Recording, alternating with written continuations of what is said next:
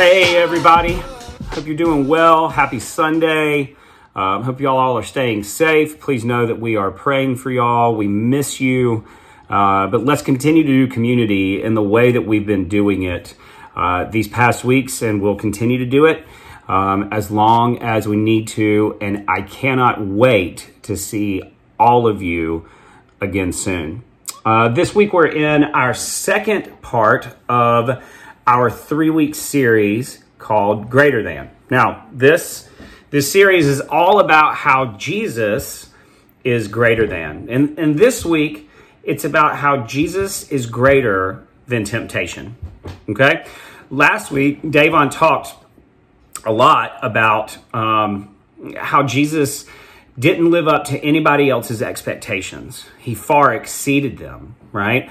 Um, the Jews thought that Jesus, also known as the Messiah, was going to come and just conquer all their enemies and just lay waste to all of their oppressors and set them up um, as kind of the chief kingdom in the world.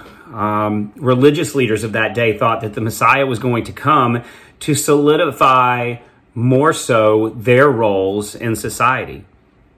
Even the disciples completely missed it, right? Like Jesus so far exceeded their expectations that, uh, gosh, so many times they didn't even know who he was. I think of Peter so many times, like that dude just did not get it. But again, this week we're talking about how Jesus is greater than even your temptations. So when I was growing up, um, and got into high school, you know, started to certainly like girls and be interested in dating and stuff like that. Um, man, every single time I approached a girl or walked up to a girl to talk to her with the intent of getting to know her, maybe possibly ask her out on a date, it literally looked like a plane crashing into the earth without an engine. Like it was comical. It, it, was almost like I forgot how to speak English in those moments. You would have died laughing if you could have seen it. But you know what's so funny is my mom always told me how loved I was. She always said, You're so great personality. You're so attractive. Have you ever heard the term, a face only the mother can love? Yeah, I probably have one of those, admittedly. But here's the point my mom would say things to me, and I felt completely different about myself from what she was telling me. In fact, if I could have taken what my mother said about me and approached life that way, I would have been so much more confident. You might be thinking, how in the world does this relate to what we're talking about this week? Well, check this out. Let's go to Jesus' baptism in Matthew chapter 3. Then Jesus came from Galilee to the Jordan to be baptized by John.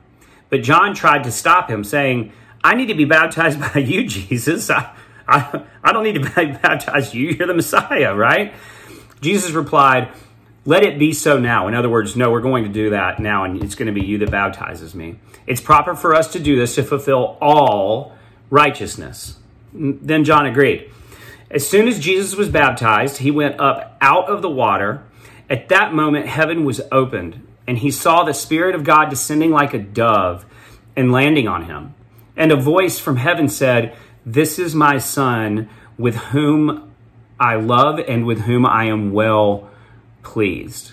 Right then and there, Jesus, or God rather, gives Jesus his identity. And to, to anybody else who was listening in those moments too, right? literally God's voice This is my son. With him I am well pleased, and I love him.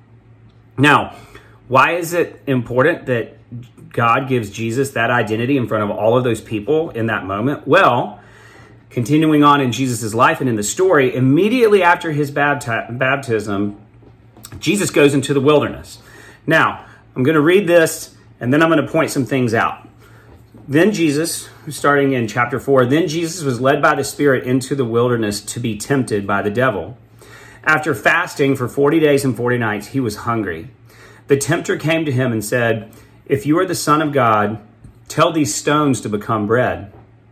Jesus answered, It is written, and every time, by the way, it says, It is written, Jesus is referencing the scriptures. In other words, He's referencing something that God said. It is written, Man shall not live on bread alone, but on every word that comes from the mouth of God. Then the devil took him to the holy city and had him stand on the highest point of the temple. If you are the Son of God, he said, throw yourself down, for it is written, He will command His angels concerning you, and they will lift you up in their hands so that you will not strike your foot against a stone. In other words, you can jump off a cliff and you're not going to fall because you're Jesus. Here's what Jesus says to him It is also written, Do not put the Lord your God to the test. Again, the devil took him to a very high mountain and showed him all of the kingdoms of all of the world in all of their splendor. And he said this, the devil did, All this I will give you, he said, if you will bow down and worship me. Jesus said to him, Away from me, Satan, for it is written, Worship the Lord your God and serve him only. Then the devil left him, and angels came and attended to Jesus. Now, notice I pointed out it is written, right? And that's what Jesus says in response to the devil every single time. In other words, when Jesus says it is written, here's what he's saying Devil, I hear what you're saying, but God, my Father, who controls all of this, who is completely sovereign, says differently. And that is truth. He is the one who establishes what truth is. So every single thing that you're saying to me right now is a lie. How do I know that? Because scripture tells me that it is. So what do we do that with that, y'all? Like what, what, what do we do? Well, I'll tell you. You get in tune with the heart of Jesus. You start listening to what God says instead of what your circumstances say or what you think about yourself or what other people say about you, right? You start listening to the truth of God because here's the truth you are united with Jesus. So when you're tempted, you listen to what God says. That's why Jesus is greater than your temptation, right? Romans 6, 5 through 7 says this For if we have been united with him in a death like his, we will certainly also be united with him in a resurrection like his. For we know that our old self was crucified with him so that the body ruled by sin might be done away with. Y'all listen to this. That we should no longer be slaves to sin. Because anyone who has died has been set free from sin. In other words, the freedom comes with us being united and one with Jesus and letting the truth of what God says about the world and about um, ourselves and about all of these different things that we can be tempted uh, about. Eh, God establishes what truth is in direct opposition to all of those. Now, check this out is this what I'm saying? That because if I'm united with Jesus, that I should never, ever, ever feel afraid, eh, and I should literally be the most confident human being on the face of this earth? No, I'm not telling you now just because you're united with Jesus that you're going to make every single sports team, including an NFL team, that you ever try out for. But you listen to the identity that God gives you. You are no longer a slave to sin.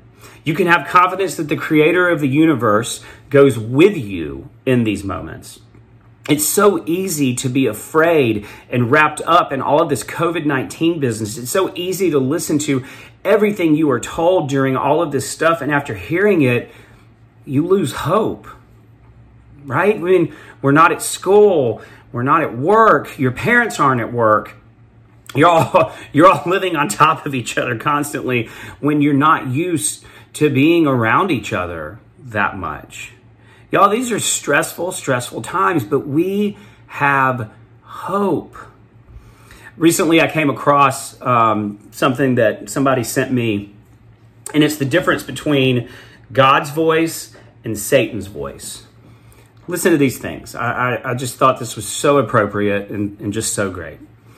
God's voice stills you, whereas Satan's voice rushes you. God's voice leads you, whereas Satan's voice pushes you. God's voice reassures you, whereas Satan's voice frightens you. God's voice enlightens you, whereas Satan's voice confuses you. God's voice encourages you, Satan's voice discourages you. God's voice comforts you. Oh, listen to this one comforts you. Satan's voice worries you. God's voice calms you. Satan's voice obsesses you. God's voice convicts you. In other words, it makes you aware of, of your sin. Whereas Satan's voice condemns you. Like there's no hope. I'm such a bad person. There's absolutely no hope for me. So here's the question, guys. What are you listening to in the midst of all this? Are you listening to God's voice or are you listening to Satan's voice? Let's listen to God's voice. Y'all, there are some discussion questions for you to discuss uh, that we put up in the app for this week. Um, check those out. Now go to your groups, talk about this. We love y'all. Let me pray for you. Father God, thank you so much just for the opportunity, even to do community in this way. Father, thank you that your voice is the voice of truth. Father, there are going to be so many things, and there are so many things in our world right now that are telling us all of these different things. Um, and they result in worry and hopelessness and things of that nature. Father God, just remind us of what you say truth is. Father, remind us that when we are tempted, we can lean on you and on Jesus to resist that. We can understand and know and listen to and lean on your truth. Thank you so much uh, just for this, even virtual time with all of my friends. Um, thank you so much for loving us. Um, thank you so much for providing for us. And thank you most of all for your son. And it's in his holy, precious, matchless name I pray. Amen. All right, y'all have an amazing group. Love y'all. See you next week.